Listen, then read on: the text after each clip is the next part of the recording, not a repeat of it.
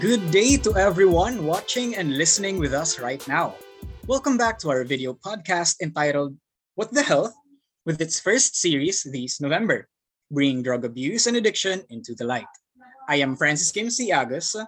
And I am Brandon, and we are your hosts for this second episode. This entitled Read Discover Drug Abuse as a Health Concern. But before we officially start, we want to first acknowledge our partners who made this event possible. This podcast was made in partnership with UP Pre Medical Honor Society, UP Sigma Rho Fraternity, UP Manila DOST Scholars Union, UP Kabataang Pilosopo Tasyo, UP Manila Umake, UP Manila College of Public Health Student Council, UP Pharmaceutical Association Student Council, UP Dentistry Student Council, UP Euro-Filipino Understanding and Relations Organization, UP Kalinaw, Progressive and Responsive Organization of Pharmacy, Youth for Christ, UP Manila, Bulso, Kababayang Iayakap sa mga kapuspalad, and MVT TV Philippines. Done in cooperation with UP Lacan Manila, De La Salle Red Cross Youth Senior High School, UP Manila Indayog Dance Varsity, UP Deutscher Verein, with special thanks to Alyansang Tapat sa Lasalista, UP Law Student Government, and the College of Organizations of the Ateneo Manila Health and Environmental Cluster. Once again, thank you so much to all of our part our partners who made this event possible. With that said, we can start the second episode of What the Health with the theme Red is cover Drug Abuse as a Health Concern. Bran, do you know what we're going to discuss in this episode? Yes, of course I do. And I would like to share what we will discuss this episode. So after under after episode one where we understood the various perspectives of drug abuse, episode two will be tackling and adopting a human rights based and a public health approach in conceptualizing drug policy and interventions. That's right. There is a need to emphasize, from the title of our episode 2, the address addressing the drug abuse and addiction as a public health problem instead of a criminal justice issue. This theme is highly relevant and timely to our current situation of drugs here in the Philippines. There are several prevention and treatment strategies that can address these drug related issues and they should be really discussed and you know uh, widely disseminated to a lot of people. And now it's the time to welcome our special guests for this episode to get some deeper insights about drug use. Are you ready and excited bran yes i'm very much excited fk i'm really looking forward to today's episode. I cannot stop smiling. I'm really really excited. You can already see in my face. I'm so excited because we have much more speakers than we did last time. So their expertise will definitely create a beautiful discussion this afternoon with different from different fields, right? So enough of that. With that said, let's introduce our speakers. FK, take it away. Our first speaker is an assistant professor in the UP College of Pharmacy and the chair of the Department of Pharmaceutical Chemistry. She is also the laboratory manager of the UP Drugs of Abuse Research Laboratory, which is a research initiative that will fill in the gaps in laboratory diagnosis of substance abuse and abuse in the country. Let's welcome to the virtual stage Professor Joanna Torralba. Hi, good afternoon to all of the viewers and listeners of the um, of this initiative of USC. I'm very excited to share um, what my experience is here. And I'm also excited to hear my fellow speakers so that I myself, as you know, working in the field of drugs of abuse, will also learn in this. Thank you, Dr. Taral, Professor Torralba. Bran? Oh, sorry. Uh, we're excited to hear from your perspective as well. Your expertise is really looking forward from your perspective. Okay, So for our speaker, it's the founder and director of NoBox Philippines, which is a nonprofit organization committed to advancing the health, equity, and dignity of people whose lives includes drugs. She's spoken in conferences, both local and international, and has also presented about the Philippines on a panel on drug and health at the United Nations. Wow. she is fueled by the belief that we can make this world a little more logical, a little more scientific, and as always, a little kinder. Ladies and gentlemen, let's all call onto this virtual stage Miss Inez Feria. Hi, so good afternoon, everyone. Thank you so much again to the organizers for inviting us, for creating this space. So, just like you, we're also super excited to have the, to get the conversation going, and really looking forward to to just connecting and sharing um, with everyone. So thank you. Looking forward to hearing from everyone as well. Thank you. Thank you for accepting the invitation and for spending your time with us this afternoon as well. The third speaker is the communications lead of NoBox Philippines, advocating for policies and programs that are anchored on principles of harm reduction, human rights, and social justice he applies his experience in advertising and user experience design to, cre- to craft creative public engagement activities for advocacy. It is a great pleasure for me to introduce our virtual stage, Mr. Raymond San Sebastian. Yeah, thank you so much for inviting us. Again, um, I'm really excited to share this space with everyone, uh, Brandon and FK and everyone uh, in this session. And I'm looking forward to hearing the thoughts of everyone and having this back and forth. Uh, yeah, thank you. Thank you. Thank you, Sir Mon. We are also looking forward to hearing from you this afternoon. Okay, so for our next speaker, yes, we have so much more. Uh, the next speaker is the program head of the Drug Hotline and Referral Helpline as drug abuse counseling at the Center Against Illegal Drugs, or CAID. She is also a substance abuse consultant at St. Peter's Counseling Home Rehabilitation Center since 2010.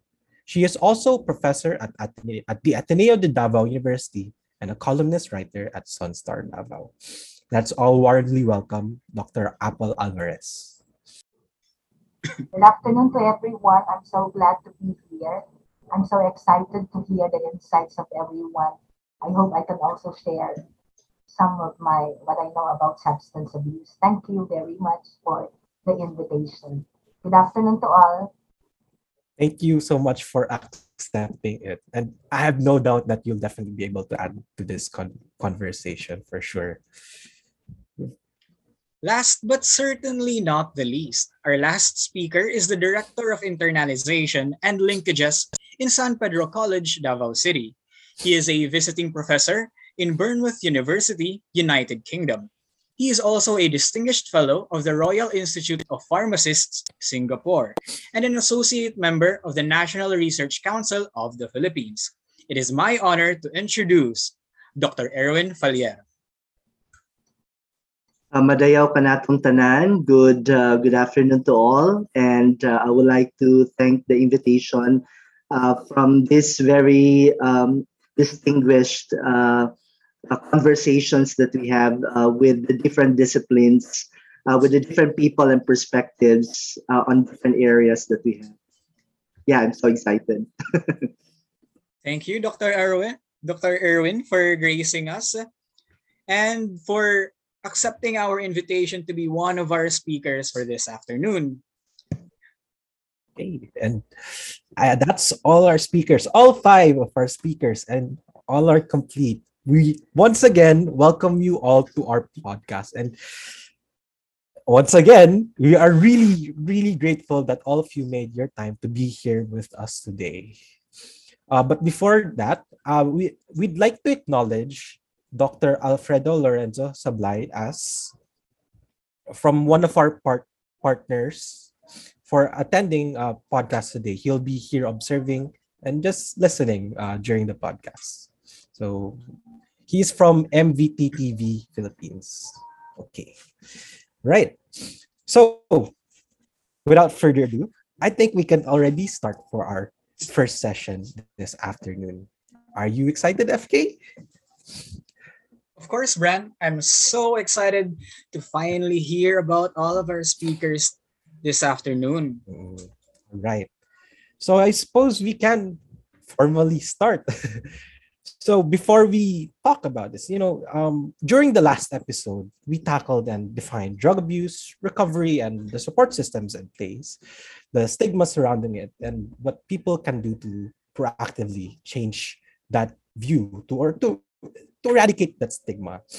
So suppose we can start this session off by asking a very probably give all their insights is what is the uh, situation of drugs here in the Philippines? It's a very broad question, and anyone can answer that. Uh, you can raise your hands if you want to be recognized, or you can just unmute yourselves.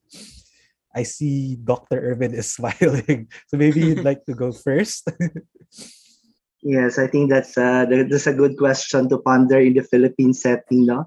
And uh, to think of it that uh, the president now is actually from Davao City, but I'm not representing Davao City, but then as a public opinion, perhaps, no? Um, since uh, 2016, uh, wherein uh, President Rodrigo Duterte have carried out the war on drugs, um, it actually is a, a little bit of controversial uh, to all of us because uh, there are a lot of deaths. There are almost 12,000 uh, deaths, mainly according to the data that provided in all uh, in all media. That mostly they are urban poor individuals, meaning they are from poverty line, and almost that there are almost 2,555 of the extrajudicial killings that was attributed uh, by the Philippine National Police, and that was actually the claim uh, in all medias, you know, with regards to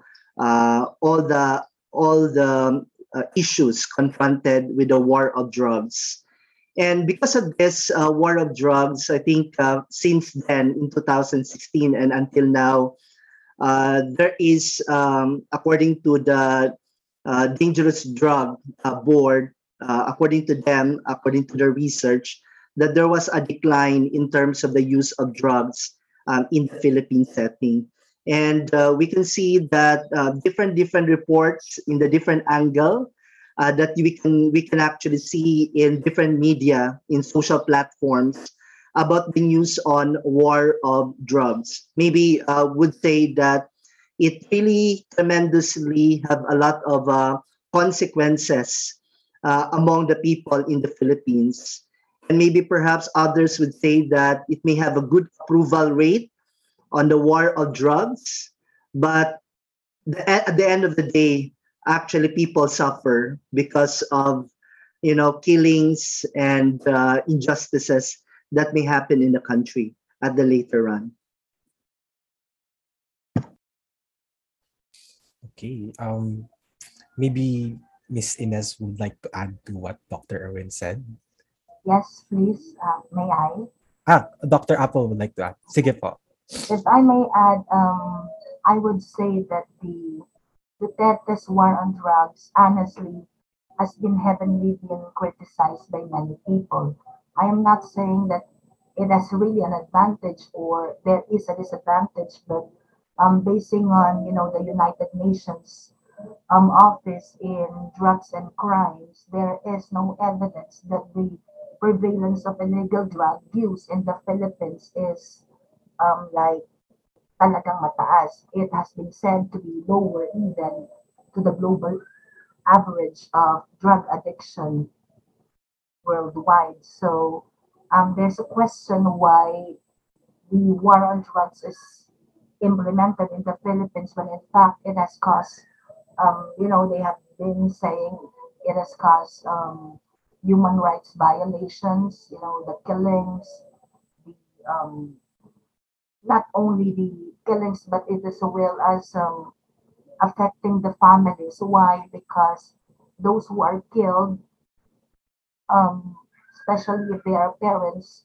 are greatly affected. Their children wouldn't have, you know, the parents that is going to guide them, and then the question is, do we really have to kill those people if they are into drug addiction? And then there's also a question on the many crimes, the um, increasing, you know, killings of these drug addicts, and that is really the solution to the prevention of drugs. When in fact, there are so many um, um, solutions that we can implement, like the harm reduction, um, even the community-based rehabilitation is now implemented, but they have been saying that those who were enrolled in community-based rehabilitation are just enrolling so that they would not be in prison.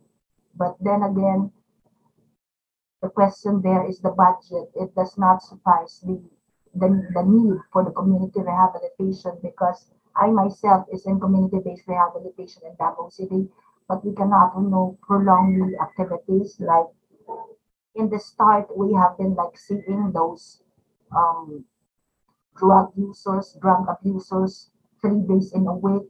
But after like six months, it's like we are going to meet only every two months. And then after the two months, then it goes like every six months. So as a health practitioner, I'm thinking, how are we going to continue with these projects and this community-based rehabilitation if this is helping really? If there is also a problem with the budget. Uh, so I think um, we need to um, go over with what is really that um, appropriate intervention for this. But I, I, I would say that there should always be like an annual an annual um, evaluation if uh, a certain project is actually helping the drug users, not only the drug users, but the families of the drug users, even the community, and then the whole country. Is this helping? Um, that eh, that are my thoughts about the drug addiction scenario as of today. Can, can I can I pick up from the from Yes, from. Dr. Yes, ma'am. And Dr. Apple um, just mentioned because interestingly when when you um ask that first question, um, my first thought as a person coming from the laboratory from research, do we actually have a clean data on all of this from where we could base a lot of our policies and programs? When we were writing a proposal, when, when we were setting up the laboratory, um, um, that's one of the things that we, we had to see. What are the numbers that we are looking at? So that uh, on our case we would know where to come in. We we we, we want to address these gaps. And what what did we learn from searching this literature? A lot of our data are coming from government websites from the media and no like formal basis maybe for some. Maybe yung iba no the um, the, the studies are not fully disclosed for of course for for good reason then no. But um um if you look at DSW data is different from the data that we are seeing and maybe the Philippines is submitting to UNODC PDEA is giving out a totally different number, so much higher. And w- when Dr. Erwin said we, we've re- we've been reading that in the media that we, we've seen decrease in numbers, but is that number true on the ground? Um, so those are questions that we on ourselves. Totoo ba mga numbers na to? So that's that's that's our first question. And I know that people are not just numbers. That's one thing. No? They, they are not just numbers that we are going to place as statistics, but they have stories. The thing is, are all of these stories fully fully encaptured when they are listed in our surveys? So on our end, so it's not just who used drugs or what, but also kami sa laboratory, what what what are these substances affecting them? So you know so that on a clinical perspective we have something to to contribute also when we bring out also these numbers. But that's that's one of this the, the shocking things that we've discovered as we were writing proposals as we were um, building programs that our, our data might not be as true as what we are looking at. So it might be worse but as i've said no we should it should be beyond also this number so kung, kung numbers pa lang parang ano there's um parang ano the, the information is not complete how much more the stories that go with these people that go with this number so yeah so lack of data lack of information also means that and, and I like that what Dr. Apple said, no, the evaluation parts of these programs, are we able to address these? Ayan, so yun, no? So that's, kaya sabi ko, interesting yung first question pa lang, no? Because ano siya, murky actually. Yan, yung, yun yung unang start. The, the whole situation might be really murky. That's Anyone would like to supplement Dr. Torralba's uh, insight? I'm Sir Brandon. I would like to say that I agree with Dr. Torralba. Actually, when the question, when I I read the question, is the administration succeeding war on drugs? I, I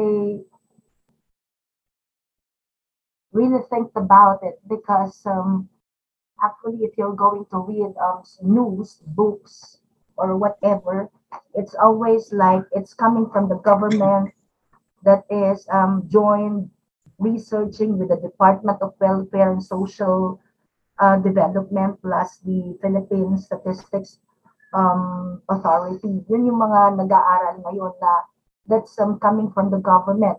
But if you look at the data and the results of these studies, it's actually not um, the same with those who are conducted independently para magkasulungat yung mga data nila eh. So even the results would be favorable if the results of the study are coming from the, the, the government perspective as compared to those who are not from the government. So I agree with Mom or Dr. Torralba and um, even with the percentage of the current users right now, they compared it from 2016 and then now we have the 2000, 2019 statistics. Um, it was um, 3.05, I think, previously two years ago, and now it's 2.05. But then again, it's only coming from the government studies. So I hope that there will be more studies that is not from the government so that fair and laban. yes po. Sir Mon? I saw you raise your hand earlier. Uh, See, go, Mr. Nitz. No. Sorry. No, you're just Yeah. thinking and, and listening. So I mean, thank you to everyone for pointing out. I mean, when you speak of the situation, nga, no, we have to look at that that bigger picture. And I think evidence was repeatedly brought up. And I think that is such a capture of the situation now in terms of the responses, the policies, the programs we have. Um, there are a lot of um, offerings of uh, in quotation mark solutions without really identifying ano bang problema we're trying to resolve. So I think we all need to step back and figure out parang problem identification muna, parang ganon. Kasi like for example, even in terms of prevalence, and again, this is a figure that most uh, people refer to, even in government, right? So that's why um, especially maybe five years or so ago, you would hear pataasan ng numbers. Where did they come from? We don't know. and um, the only ones would be the survey, household survey. Of course, uh, it needs to be unpacked and discussed in terms of methodology and how you know it came up over the research questions. But that's that's the only thing that we have that's clear. That talks about the 1.8 million. Uh, yeah, okay. Essentially, what their own survey, what the government survey is saying, the vast, vast majority of people are really not using, I mean, wala, no? It's really a small percentage of the population that has used at least once, at least once in their in their lifetime. What does that even mean? What- What's the significance of that? And then of those, and and yung current um, currently using supposedly their estimate it's it's again a very very small number like what dr apple was mentioning diba? it's really well low uh, well below global average right but what i think what and then from that population if you look at the un world drug report consistently every year so siguro ito yung step back natin. Uh, when you look at the report the vast majority of people using drugs are really not problematic right? We just don't hear about them. And because of the stigmatization, we don't hear about them.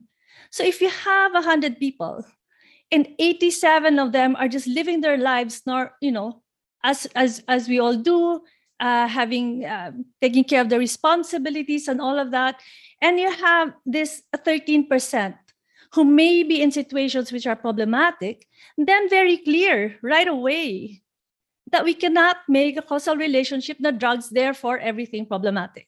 So right out isa na yon na we have to really unpack and even call out no? It's easy to scapegoat drugs but then knowing number one that's not um, accurate and number two we actually then deprive ourselves of fully under situations. For example for the 13% no who might be in problematic situation the moment we scapegoat drugs tapos na. Parang yun na yung yun na yung problema when in fact there might be other and, and evidence would show this.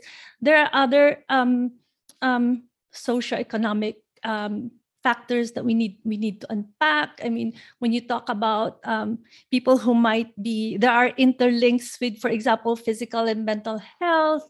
Um, what are their um, um, the context the living conditions the kinds of access to to um, support health services do they have? Lahat to come into play and we need we need to be able to step back.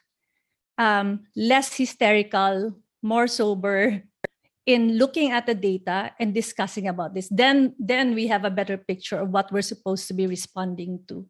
And i think it also then follows that because of all these different factors coming together the idea is that we all actually have roles to play in creating the kind of environment that we all want to live in no? Including people whose lives include drugs.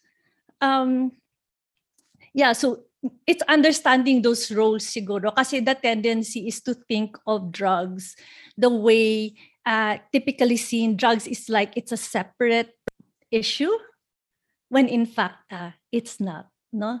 So yun muna siguro like being being very um, evidence is very very important and then when we look at the evidence we need to um, be conscious of the biases that we might have when we read the data.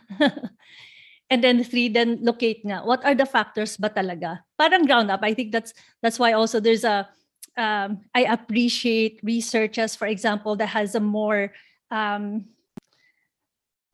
anthropological lens, like that just open up and see what's really happening. Because we've seen a lot of researchers where if you're starting from a framework and you have this negative thinking around drugs, it really affects how um, the questions are being asked. So therefore, nasuskew din yung information nakikita natin. So for example, people tend to say, uh, what are the negative effects of drugs? So how about talking about the positive effects of drugs, right? So it has to be that more complete conversation around it. Thank you. I think I will pause there for now. Because I really could go on and on. Actually, Uh, for um, Mon, uh, Sir Mon, will Yeah. speak. Um, that's actually Just to, uh, yeah. Sorry, sorry. Go ahead. Go ahead. no, no, actually later na. Sige po, go ahead.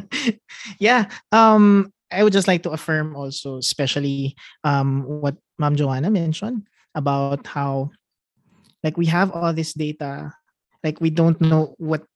Parang the data that we're getting sometimes is just a snapshot of a certain thing, and more uh, oftentimes it's associated. They parang there like correlations are made that aren't really causal, and that's creating this atmosphere na, 'di ba? Parang we we created this like everyone's heads, like every in everyone's minds, there's this drug problem that's prevalent in the Philippines. Pero, um, but the but we know that it's not based on the data that we have and what we um what do you call this?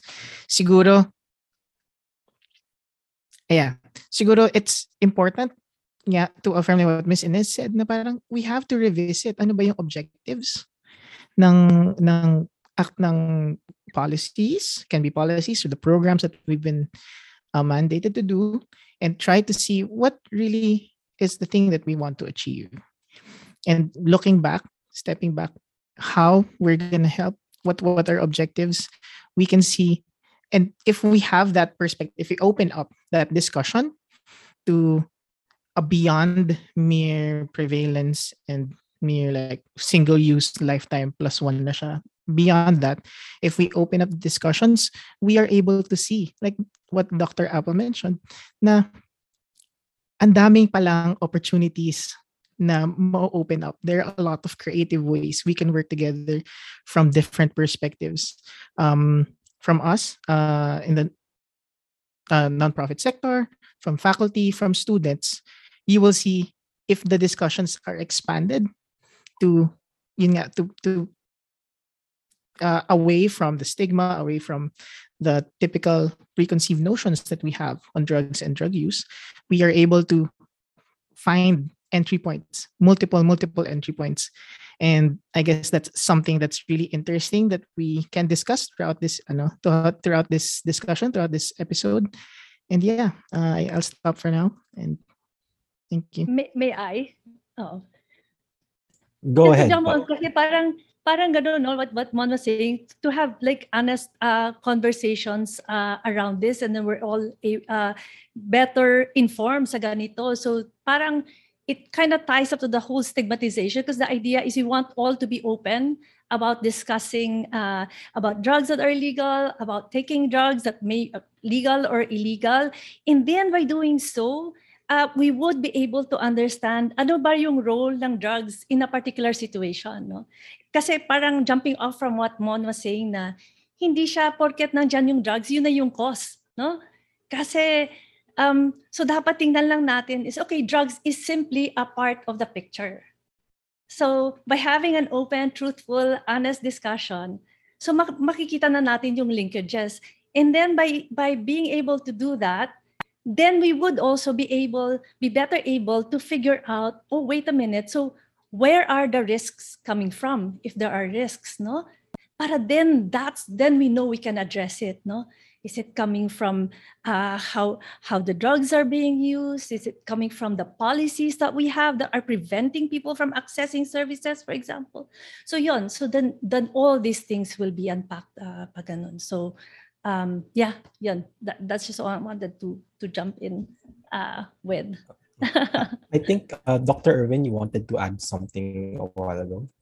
Yes, actually, we always try to have this kind of connotation that drugs is actually negative and it has a it has always have deleterious effect uh, psychologically or mental or whatsoever. But then, uh, as we all know, in other Southeast Asian countries who are advancing in terms of their drug abuse and uh, the war on drugs, and they actually use this kind of uh, drugs uh, in some of the medicinal purposes. Like, for example, in Thailand, they use actually the components of tetrahydrocannabinol, this THC, uh, from marijuana itself, no, um, they use for uh, certain efficacy, you know, for certain ailments and diseases.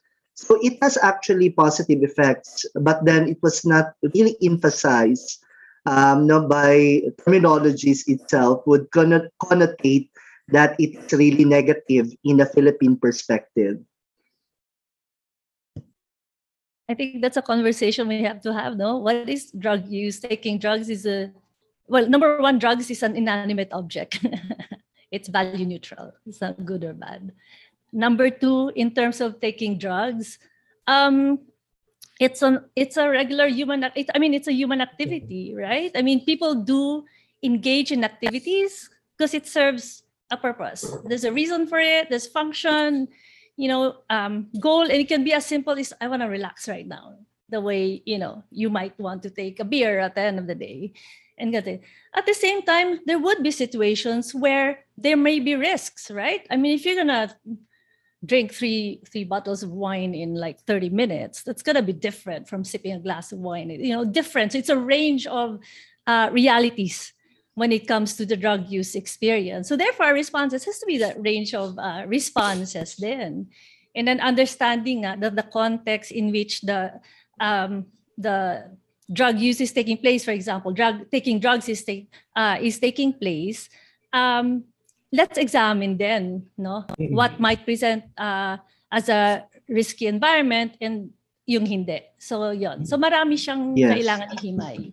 I, I would actually agree with Miss uh, Ines with that because uh, actually, if you're going to ask me if uh, in the Philippines it's really a major drug problem, I would say that major the major problem in the Philippines is actually all about poverty and education because uh, people are really oriented on different things about drugs, no, about uh, educating people about uh, this you know this particular uh, drug abuse and all, no, and of course, not only with that, but uh, in ter- this is actually the reflection on what we have uh, in the actual scenario of our poverty line that resulted to this kind of situation. And of course, the healthcare system also have been deprived no, of using this these products that can be actually good no, for the people also no, in one way or the other. Yeah.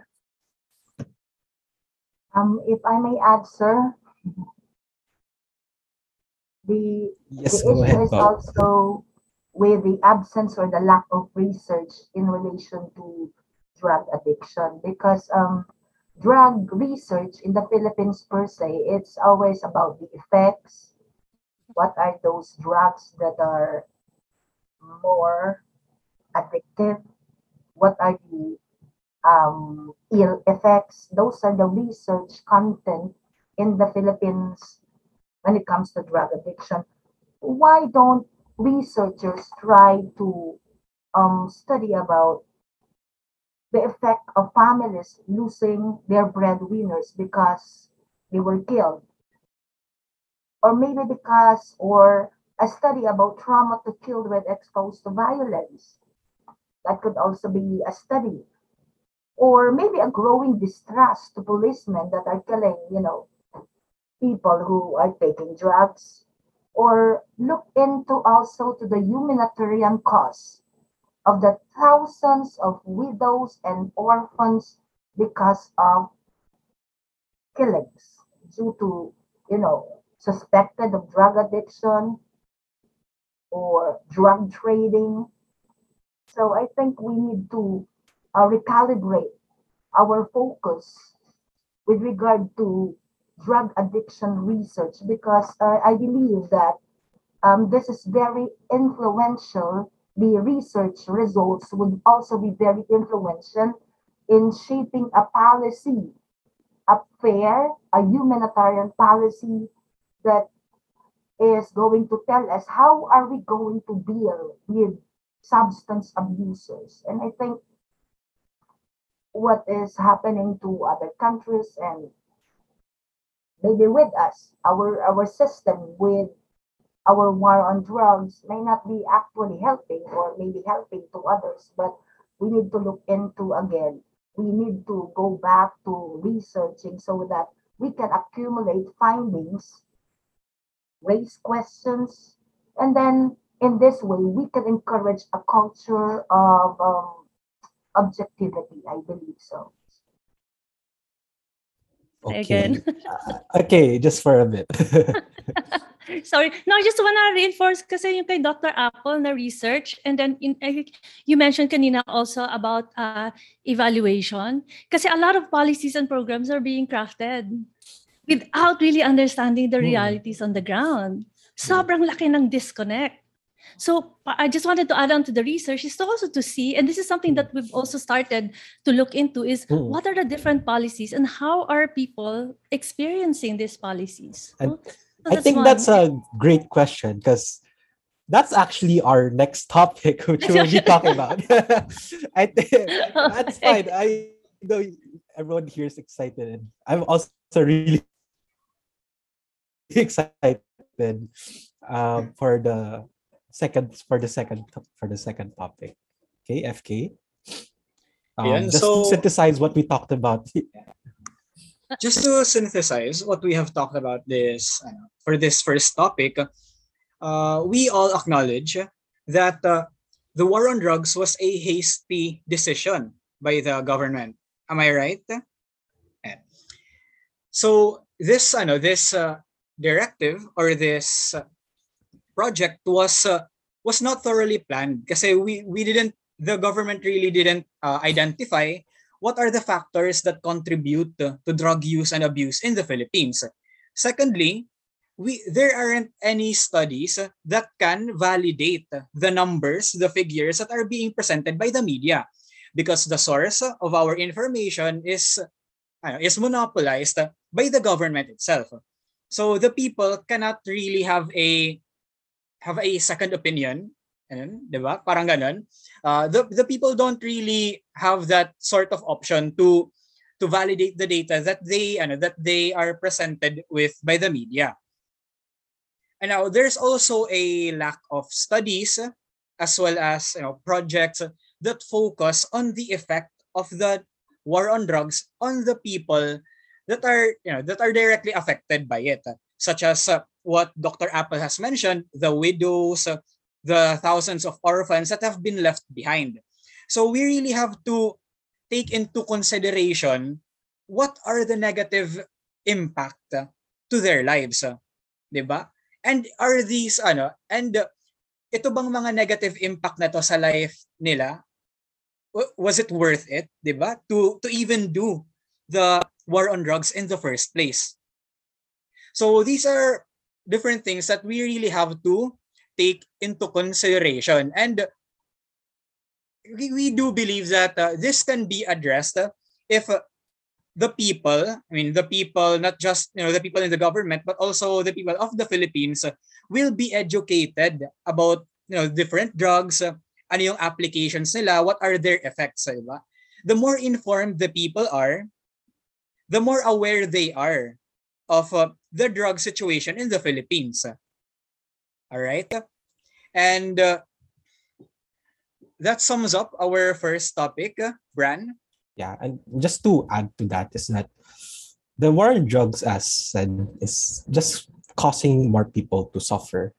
And if you actually think about it, um, that there, as uh, Ms. Enna said, there's are ranges of realities of why do people use these drugs, right? You have to define what drug uh, drug use, drug addiction is, which we which was some one of the things we talked about in the last episode. They people use stroke it's just a it's just a symptom of an even bigger issue there what is their objective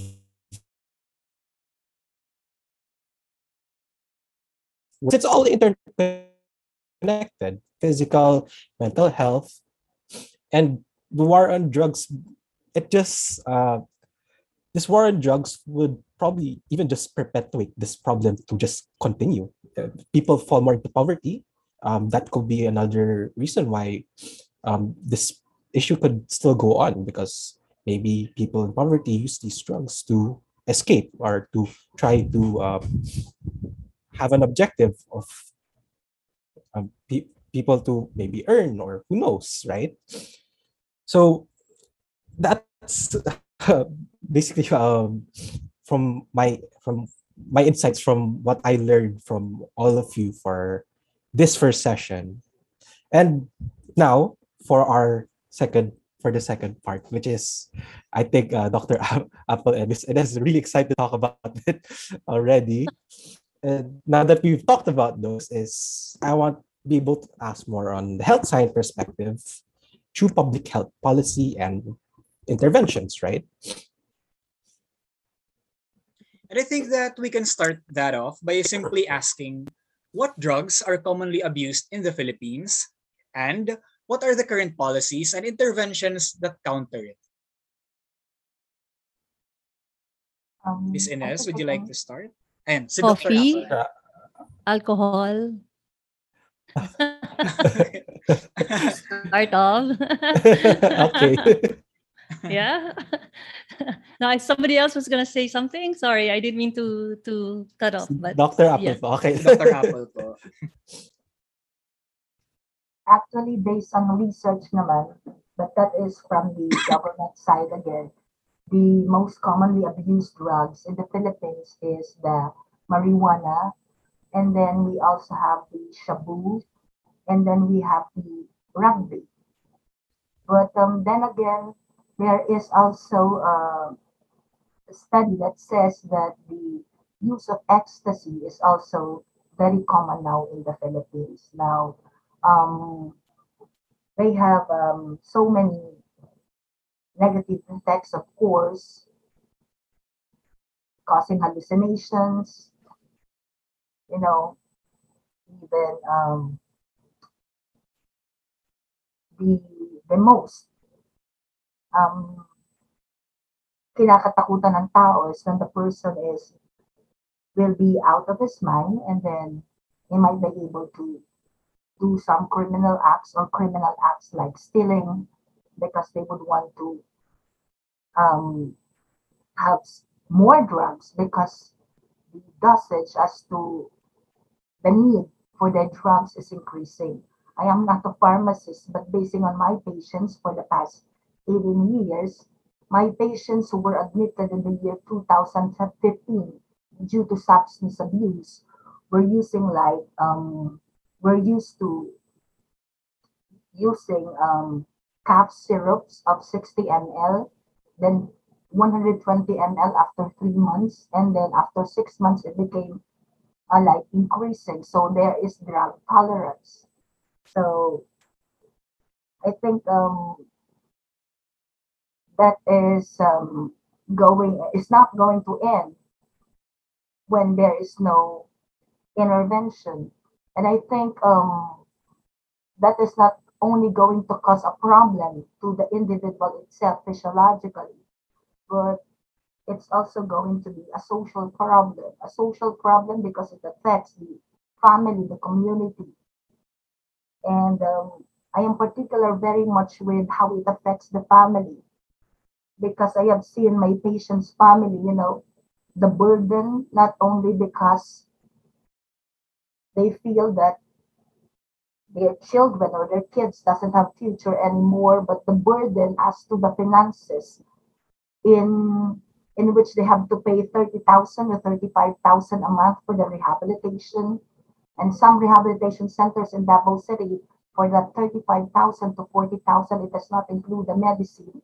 So plus the medicine just like in a month 27,000 they will spend 57,000 and then if you would like to add some more like therapies join them in like group activities is a separate fee of 10,000 so if you don't have 60,000 a month then how are you going to rehabilitate your kids if you only earn 15,000 a month so um there is a rehabilitation center it was funny that you know they accept patients for free and I was shocked, oh, for free.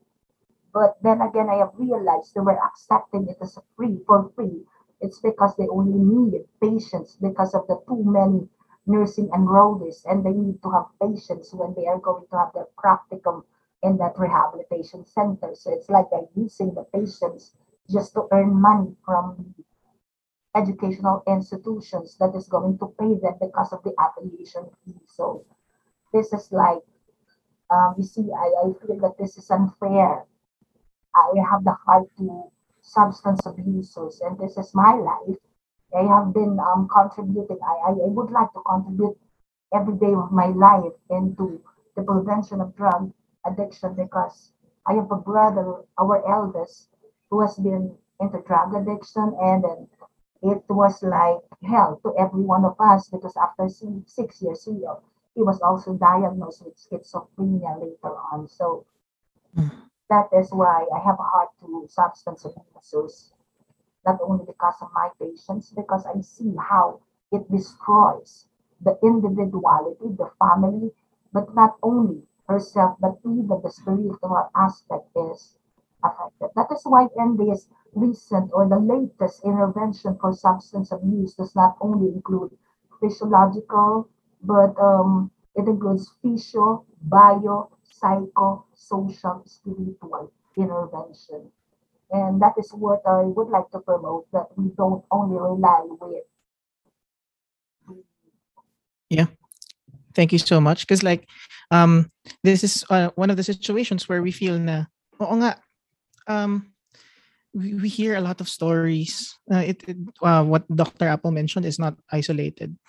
Um, and then when we step back and try to analyze what's happening, we realize that going back to that range of realities, everyone has different contexts in their experience with drugs. The same way, siguro to make it a relatable example, uh, the same way people consume, for example, alcohol in different contexts, where one person might drink the same amount of alcohol because they're celebrating a promotion versus compared to someone consuming the same amount of alcohol but in a different context like from a context of heartbreak. And then you realize that it's not necessarily the substance that's causing the risks being involved because if you're experiencing a negative emotion during that time regardless of substance there is a higher chance that you will be exposed to harms if you are feeling negative. So um another way to uh to look at it also is to i guess stepping back to the idea that when you say when we say drug use it's not necessarily abuse. And it's easily being thrown out na parang when you say use ay nakagamit. Part na siya ng data ng number ng ng addicts sa sa Philippines. But definitely not. As as was mentioned nga na uh, our our data global data is saying around 87% of illicit drug use is non-problematic at all.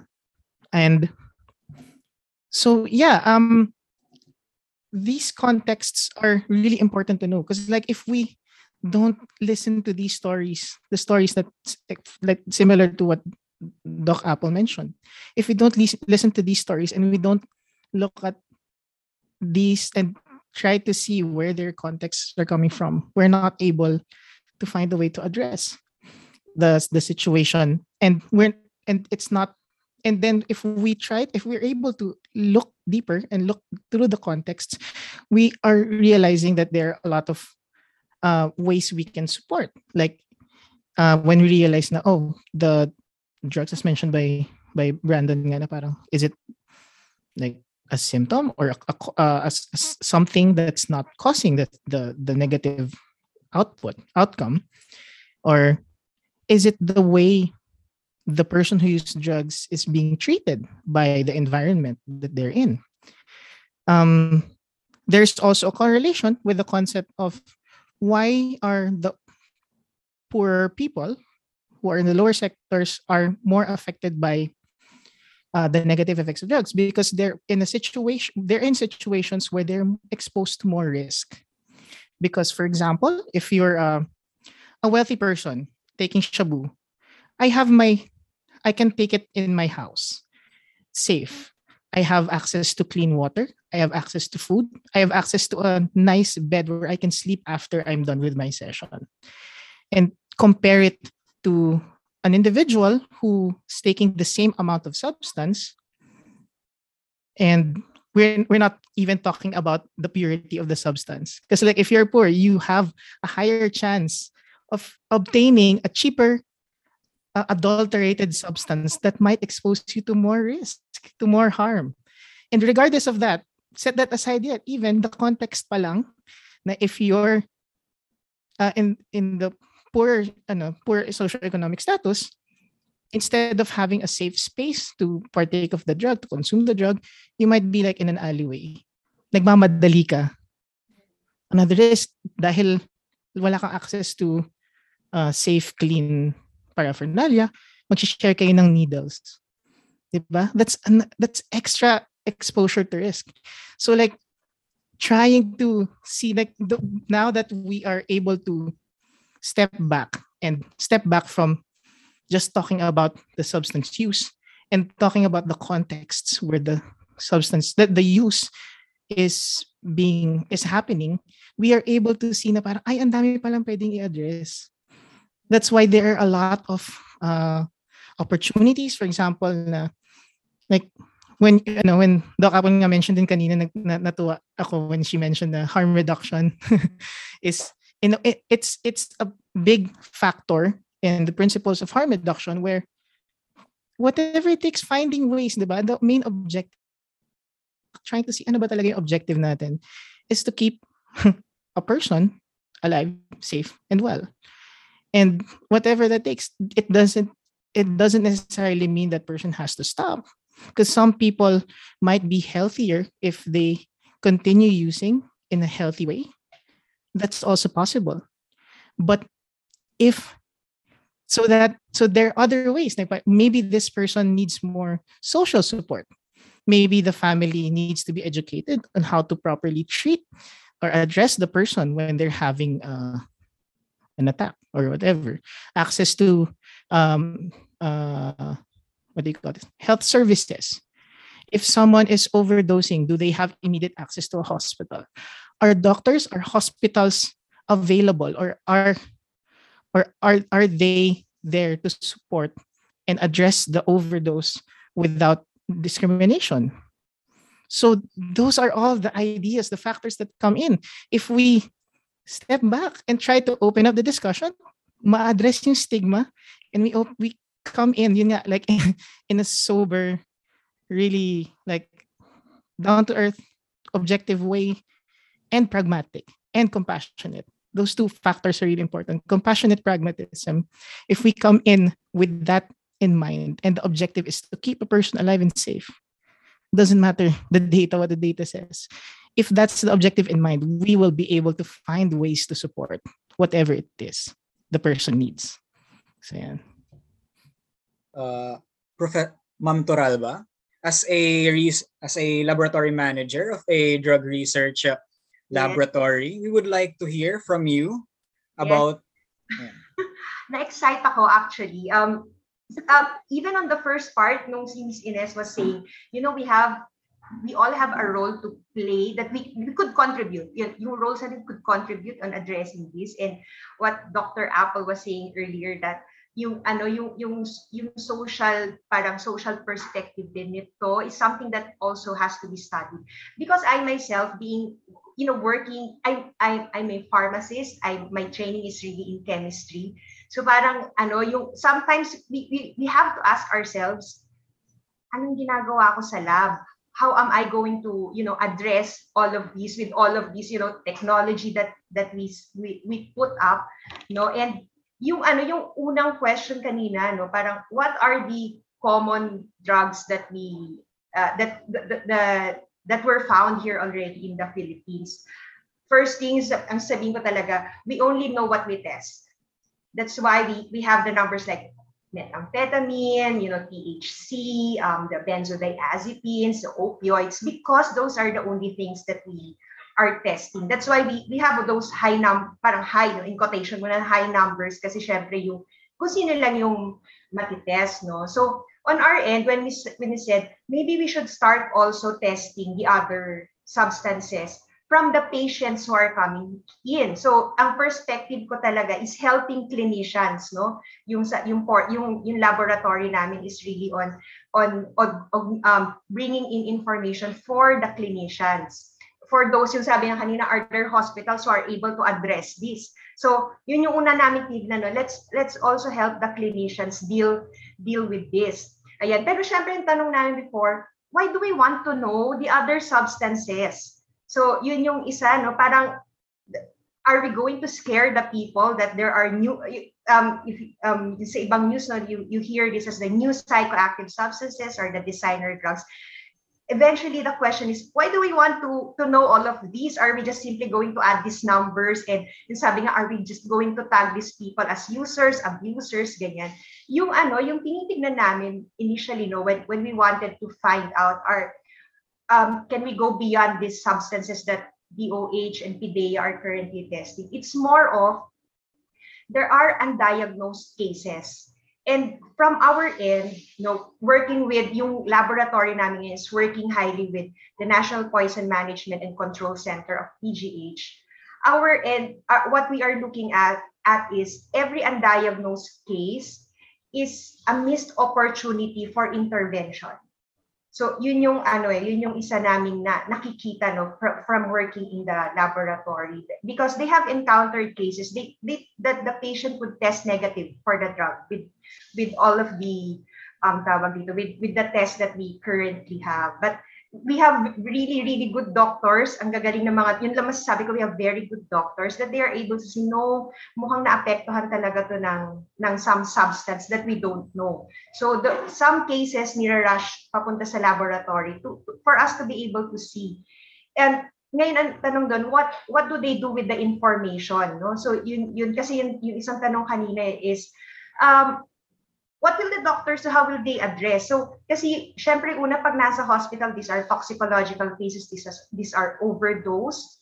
Um, they have to expect, ito yung lalabas na next na symptom, ito yung ipang-a-address. So, yun yung mga susunod. While they are seeking consult also for the, yung, yung iba pang aspect ng ng substance abuse kasi a lot of them, marami ng neurologic na mga symptoms din, may hallucinations, suicidal ideations, yung mga, yun yung mga ano parang two, two prong na nilang kailangan ma-address yon but um yun no so so yung yung portion ng in terms of um policy ayan we on the end of yung mga nasa ER ayan yung mga sa doctors we also have to make yon yun sa yung parang diagnosis as quick as possible so that yung yung yung pag-address sa patients ayan is ano din on on the right track ayan. Although syempre na yung you know treatment is more more on addressing talaga yung symptoms plus other things.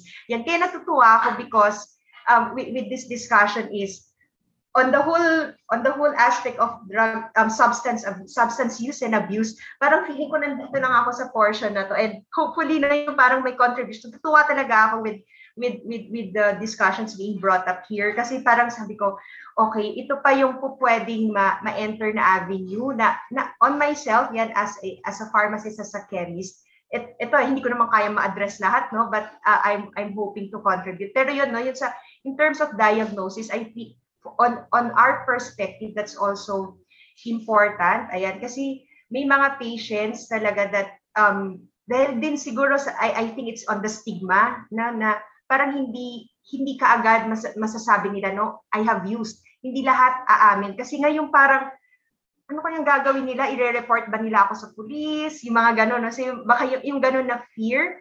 Ayan but is is that stigma is that fear also helping on the end of the clinicians? Probably probably not ayan. So um but yun yun yung parang i, gusto na i-look in the information with clinicians na yes um nakagamit siya and this is the type of substance. These are the symptoms that you will be that you can expect on the um, tawag dito, on the next probably days ayan, or hours of the patient. Ayan. So yun. Pero it's not as easy yung mga ginagawa din namin sa lab. It's not as easy to bring into to the clinicians. But yun no, yun, yun yung um, um, that's that's one um, perspective no, na gusto ko lang i i ano i-bring in mula dun sa mga nasabi kanina na kaya ako sa natutuwa ako kasi ano yung parang uh, may may may pwedeng patunguhan soon. Kasi minsan talaga pag laboratory yung ano yung iniisip nako pang ano lang ang ina-address namin more eventually for punitive action. Yun ang nakakatakot na ano na na parang na, na nakikita pag when we're operating a laboratory. But it's actually not. Yan ang ang gusto talaga namin is you know be on the background for the clinicians. Yun yung gusto namin ma- makita so that treatment can maybe they could maybe they could design um, better treatments if they have ano yung parang information coming from us. Ayun. Dr. Erwin, are there some things that you would like to add? Uh, yes, I think it's getting more hotter our discussion actually about drug abuse and there's a lot of issues actually corresponding on the different uh, drugs uh, that was mentioned by Dr. Apple and I think um, one of it is actually all about the younger generation right now that becomes more innovative on how they develop no, and how they be able to purchase, market the certain drug uh, products, especially with party drugs or club uh, club drugs natin. No? And uh, usually these are composed of like MDMA, some chemical uh, chemicals like ecstasy, yung mga ano no, mga LSD, ng mga bago ngayon na mga drugs that oftenly being innovated or tinatawag nila na mga designer drugs. And this particular innovation uh, must also equate of what is happening now in terms of our policy and what is happening now in the in the country, no? Especially in this COVID-19. Akala natin that it really stopped, no? Nag-stop nga because of COVID-19, hindi po becomes more tolerable no at this time of pandemic in every other countries uh, perhaps that would say that you know um, those people are being the feeling in terms of depression the feeling of isolation mental health problems, depression, anxiety that will aggravate in terms of um, their their call to have this kind of drug abuse. No, it, it's actually growing nowadays for younger generations. Uh, so yun nga, um, marami mga kabataan, I have actually heard last uh, two weeks ago in Davao City that there are young generations no that uh, come together in a in a beach or sa bahay nila na nadakip po ng PDEA because of you know, uh, even though they will say, oh, wala namang police sa COVID na ano, but it actually, it was actually brought up by the news and all, no? So, in terms of like in our um, in education itself, there's a lot of efforts actually, no, uh, by the different universities, colleges, all over the Philippines to educate the young generation right now in terms of the drug abuse. Yun nga lang, maybe um, maybe we can actually adapt on more on experiential uh, para makita ng mga kabataan that really these are the features and these are the you know this will happen to you if ever that uh, kasi pag hindi nila um, maramdaman yan and they will not actually see it they may actually you know they will they will just ignore it. Perhaps they may they may actually ignore it not and usually there must be uh, not only um, maybe we'll try to see how we actually teach in terms of the uh, the drug abuse education in the Philippines. Would it be effective? Would it be based upon evidence? Would it be based on research that follows on the effectivity and the impact then um, in terms of uh, drug abuse education in the Philippines? because uh, drug abuse education in the Philippines would manifest on individuals that they are using it. Parang hindi natablan ng bala, no, in terms of the, the education itself from, you know, from uh, maybe uh, junior high school or senior high school or even in the elementary level. It's getting younger and younger nowadays that are suffered with this drug abuse. Yun nga, sabi ko kanina, it may started with patikim-tikim, no?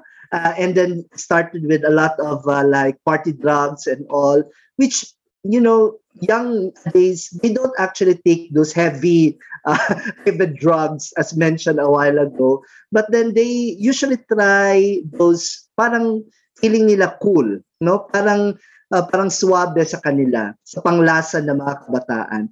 And it becomes the trending now from party drugs to become in an adult form already to uh, maybe marijuana or maybe cocaine later on or shabu that develops along the process of this habitual form of drug addiction. Now, um, the policy really need to look into, no, um, in terms of uh, not only in terms of the drug uh, abuse education, but are we innovating? Is it been evidence based? Our uh, policy then, or is it actually we napamana na yan long time ago in terms of the and then basically there must be a lot of social services for the people no? Rehabilitation more funds in terms of research more funds in terms of rehabilitation more funds in terms how we be able to you know um, develop this kind of uh, situation that we have into more proactive rather than uh, imposing harm and of course uh, tolerance to the people. At the same time also hysteria phobia and a lot of mental health you know um, uh, fear to the to the public. And that is actually what the we know what uh, the government is actually imposing to us no? Um, maybe if i'm going to speak right now with all the you know the drug abuse uh, scenarios and all maybe you would say the people would say oh you you become dds already or whatsoever. Or they may say that oh uh, you are supporting drug addicts and those who are drug victims and all. So people really have this kind of connotations and all. It's already in their mentality. And uh, really we need to have this kind of re-education again and again for people no to go back go back and not to become tolerant then or what is happening nowadays of the current scenario. And i hope and i pray that uh, people will go back and really you know um, become it's not all about politics but then it's all about you know regaining uh, more empowerment for the people to decide Oh, okay. Um, I'd like uh, Dr. Apple to go first. Dr. I again, this is in connection with Dr. Faller's um, sinabi niya earlier. So that was all about um, yung particularly about younger generation. So for me, because we're talking now about health policy and intervention, it's very important now that the um, yung parang drug education should be included in the curriculum ng kahit anong kurso man sa kolehiyo at isali sa education o sa pag-aaral ng kahit kabataan. You know why? Um, I have patients who are as young as 15 who were using that snow bear, yung candy po na snow bear with a red horse na pinupukpok po yung snow bear. Pag napukpok yung snow bear with the red horse, pag ininom mo yun, talagang garalgal talaga yung utak mo. They were using that one, uh, young people. They also have that kachubong. They call it kachubong in Bisaya. It's a mushroom na tumutubo sa tae ng kalabaw, sabi nila. And then um, you have to boil that and then titimplahin mo sa coffee. And then after that, when you take it, you will have hallucinations. I have patients who are experiencing kadami nilang ginagawang harmful sa kanila, but they were enjoying it. So I think um, it's important to include sa kahit sa lower level pa, mga grade 3, grade 2, to include um, drug education, drug addiction um, effects, and how are they going to, you know, say no to drugs. Importante yung sa as early as, yeah, kasi yun na nga, they are very explorative. Ang age pa naman ng mga teenagers, very explorative. So they will not see the danger. And so what they will um, parang tinitingnan lang is yung abrupt na kasiyahan na mararamdaman but not the the effect, the long-term effect of using the drug. So I think that should also be emphasized. Oh, okay. Um, thank you. Um, I think Ms. Inez would like to add to that. Yeah, yeah. So I just want to um, reinforce what has been uh, mentioned about education and having um, uh, agree, Dr. Apple. It has to be in the curriculum. We have to vet our drug education so that it's honest and truthful and not drug propaganda. And second is also, uh, Ma'am Joanne, so na-excited ako uh, with the work that you're doing because, and also how you said how the work you're doing is going, we can see how it can be so useful to the clinicians to give them the information so that they would be able to know what to to to look for to anticipate to respond so na, so the thought that I had then was bringing it now to the more uh, public discourse now, where the same principles of become, being informed, no, of having the right information, how that can also equip um, the public, no. So, for example, if, for example, if you take uh, the people who might be using drugs, you know, to understand, for example, what are the components that may be in the substances. We talk about drug interactions. So everything that we talk about in the medical health field, right? You talk about half-life. You talk about uh, tolerance. You talk about drug-drug interaction. We talk about those. I mean, all of those um, shape the kind of drug use experience and, and, and the risks. And I feel like um, being able to know what the substances are, also the trends, for example. So this is not to bring law enforcement into it, but to really inform the public. Kasi wala eh. Blank talaga tayo, no? And, and um, so yun yun siguro ang isa na parang um, I, that kind of just got me excited and I'm hoping that's something that uh, we all would have space for later on like to have an open discussion around this because it's yeah we're really going blind uh, typically in, in in the public no we just we have media reports like we had that close up thing and it's just painted like it's so bad and it's just used to vilify people uh, instead of like I, what Mon was saying ano ba talaga yung goal ano ba talang goal? And the goal is health, safety, well-being. And taking the reality that there will be people who will be using drugs, like who are using drugs, do we now alienate them and not let them be part of the conversation, right? So, ito yung, ito yung very, very vital uh, and um, yeah, I'm hoping we would be able to have more conversations around this, and especially with somebody like Ma'am Joanne, uh, to better inform uh, all of us. No, because even in uh, just to share, no, from a harm reduction framework, for example, in there are uh, uh, in festivals, for example, in Europe, in other places, right? So they actually have drug safety checking.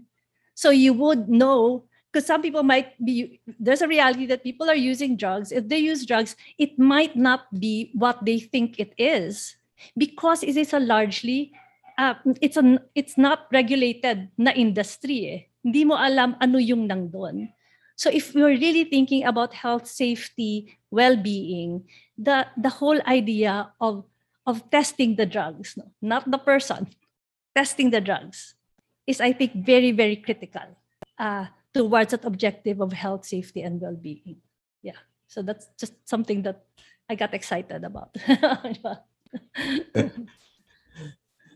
Sige, ano, I'll just answer. Uh, we um soon as our study ends, eh, we we have a first phase. Uh, we our targets are sabi ko nga kanina are patients yan and uh, their their profiles are interesting and yun nga no for our end no it's also how we we con- once we put out that result it's contextualizing also that result para hindi siya na namamali ng intindi. Kasi yun yun that's also one of the one of the things that we are all careful di ba pag may data. When you bring it to the public dapat yung ano yung yung on on a on on a manner that can be appreciated by the public and on a manner that they are that they will be informed. So hopefully no kasi tama yung sabi mo it's on, on reducing yung ay yung yung ensuring the safety wala pa kami dun sa first dun sa portion na are are they taking magkaka po, are they polydrug users si mga ganun. kasi nakakatakot siya for ano on a clinical perspective yung pag polydrug users na sila or yun nga yung yung nabanggit kanina na, na puro ba talaga yung substance na nakukuha nila or hindi how does this affect how how does a Filipino body Ayan, yun, yun pa, no? we, we process our, uh, those compounds very differently from all of these, um, what, ano, yung sa, ano, sa mga um, Caucasian studies. Ayan, so it's a very different process also on us. So yun no? So but but yes ano hopefully we we are able to eventually share our results. But yun nga sabi ko kailangan talagang yung nasa tamang konteksto yung pagkaka-present din para ano siya. It's something that can be used for education. That's something that can be appreciated by the public. At hindi lang nung initial namin na na parang um, the, the, the our initial beneficiary which are the clinicians Sir Mon, you want to, to add something? Yes. Whenever, because my my main work in NoBox Philippines is usually we go on talks, we do workshops, and we do like you know we engage with the communities and other times also students. And what reminded me is we love saying the phrase "just say no," and not in the way that we always hear. Na, diba? Just say no to drugs. Not that. Just say no with the K. K N O W. That's something that we love throwing around because what we realize is we there apart from the lack of research locally that we have, there's also a lack of nuanced and honest drug education. And by honest, I mean nandun yung benefits, nandun yung risks, nandun lahat ng contexts involved. We're not just here to have a drug education that says uh, may chance na mag, mag uh, or may masama ka, may, mag, it will cause you to commit crime, which isn't proven.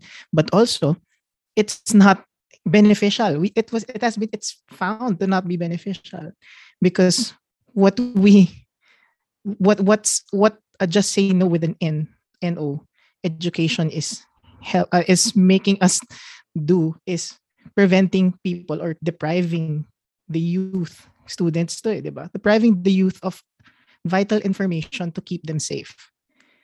so in the guise of we're protecting them from exposing themselves to substances, ang nagiging effect, they're not being equipped in case dumating yung time that they're led to say yes to the drug. And that's what we want to avoid. Again, pulling back. Ano ba talaga, 'di ba? If, if we have that mindset of health, safety, and well-being, that's that's the objective. We're gonna we're gonna create the environment where people are free to ask questions, be informed without discrimination and stigma. And for people for and what I one of the things that I really enjoy uh, when talking to students, there's one time that we had this, you know, uh, we were guest speakers for a class in UP Diliman. Uh, it's a psych class, and we were talking about harm reduction, drugs, and ganun. And we have this activity. Now they have a piece of paper, and then they will answer uh, whatever reflection or questions you have, if wala nang time during the class, they will submit it and we will read through it. And one of the most memorable ones that I got was this person who didn't speak, didn't participate that much during the class, per- potentially because nahihiya siya. But it was it was written na parang she, she was really thankful for the discussions because I've never heard of this before. And I I I was a person I was a I was a person who had like a parent uh, who had substance use issues. And I I now I'm learning to understand because like I've learned through my life to hate that my dad. That's what she said. And then now I'm trying to understand where he's coming from and I realized that maybe there are I could have approached the things differently and these kinds of stories that provide you context na parang if we are focusing on the drug, we we're not, we're never gonna see that. And the second one is providing nuanced, honest information to the youth is very, very, very beneficial. And I would 100 times recommend that over anything else because that's, uh, I, I would like, I actually would like to hear from the students, sila Brandon and FK, how they feel about it. Because that's my experience and i don't want to generalize. You two are students. I want to hear also how did, how does it feel? Now would you rather have like a preventive approach or just having information actual information that these drugs can be beneficial and can expose you to risk and what you can do? If ever you say yes how can what can you do to avoid the risks involved with the use and having that space how would that feel compared to different forms of education or the current education system that we have. So yeah. Wow. Okay. Um. Thank you. Um. Okay. Dr. Apple. Uh. Would like to add or one last time. Go ahead. um, ma'am, nakamute po kayo.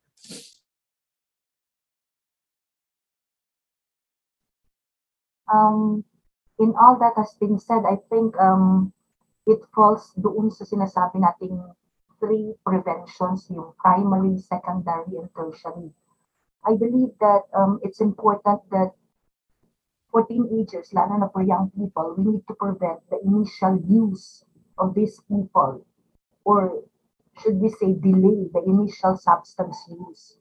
And then if we are doing that, secondary prevention is about we need to um, detect earlier if there is substance use or if substance use have already begun. That is also a form of prevention. Now, the third is we call this one as tertiary.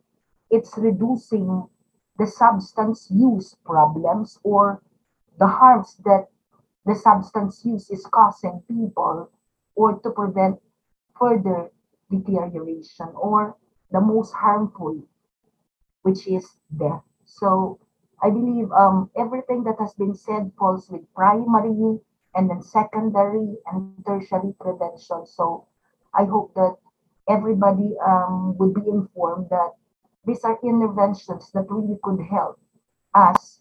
Initially, what do we do to prevent substance abuse? Okay, thank you. Wow. Yeah. Um I guess that's one perspective we really have to consider the primary, secondary and tertiary. And you can really tell that there's a lot of opportunities to really address the drug problem because there's so much more to it than just the drug, right? And the fact that we only know what we test shows that there's so much more to explore. And as Ma'am uh, Joanna said, a missed case is a missed opportunity for intervention. And this missed case or this info can be so powerful even for research to help in uh, to help in research to push further the conversation to create more policies and drug intervention programs so we can build that evidence-based uh, policies for us to put in our communities and our government. And this is some this is really important especially now as there is prominent drug uh, drug use use of drugs in the youth. Because as I was mentioned of how innovative they are even if it starts with the patikim which is why one of the changes as um, was mentioned was to adopt a drug education program in our education system. And not just that we need to provide also more social services. We also need we need everything do everything we do for those is must be evidence based and that's something we have to work on especially with the research there's so much there's so much to add so much more to explore. There's so many opportunities so many opportunities that we're missing out because we don't have these yet or the, the conversation isn't pushed there yet or it's not openly as talk as talked about because at the end of the day we shouldn't keep these people out of the conversation. As it was mentioned, they're not just a number, they are people. And the goal, like Miss Inez said, is health, safety, and well being. Of course, another thing we can include in this conversation is harm reduction. We have to adopt that approach to explore again further interventions and different opportunities for policies and proper responses to drugs. And to do that, we need to create an environment just for that, which is very, very important. Which is something we'll talk about in the next session as we will be talking about the government, how the how the government address, addresses the drug problem. But before we get to that, I know everyone here is excited to talk about it. the conversation is really heating up and I'm really enjoying it so much. Before we get to that, we would uh, we will take a quick five minute break in, in a bit. So, but before we take that break, we would like to acknowledge our partners who made this event possible. So, this podcast was made possible in partnership with UP Pre Medical Honors. Society, UP Sigma Rho Fraternity, UP Manila DOST Scholars Union, UP Kabataang Piloso Potasio, UP Manila Umake, UP Manila College of Public Health Student Council, UP Pharmaceutical Association Student Council, UP Dentistry Student Council, UP Euro-Filipino Understanding and Relations Organization, UP Kalinaw, Progressive and Responsive Organization of Pharmacy, Youth for Christ, UP Manila, Bulso Kababayang Yayakap sa mga kapuspalad, and MVTTV Philippines. Done in cooperation with UP Lacan Manila, De La Salle Red Cross Youth Senior High School, UP Manila Indayag Dance Varsity, UP Deutscher Verein, and with special thanks to Alyansang Tapat sa Lasallista, UP Law Student Government, and the Council of Organizations of the Ateneo Manila Health and Environment Cluster.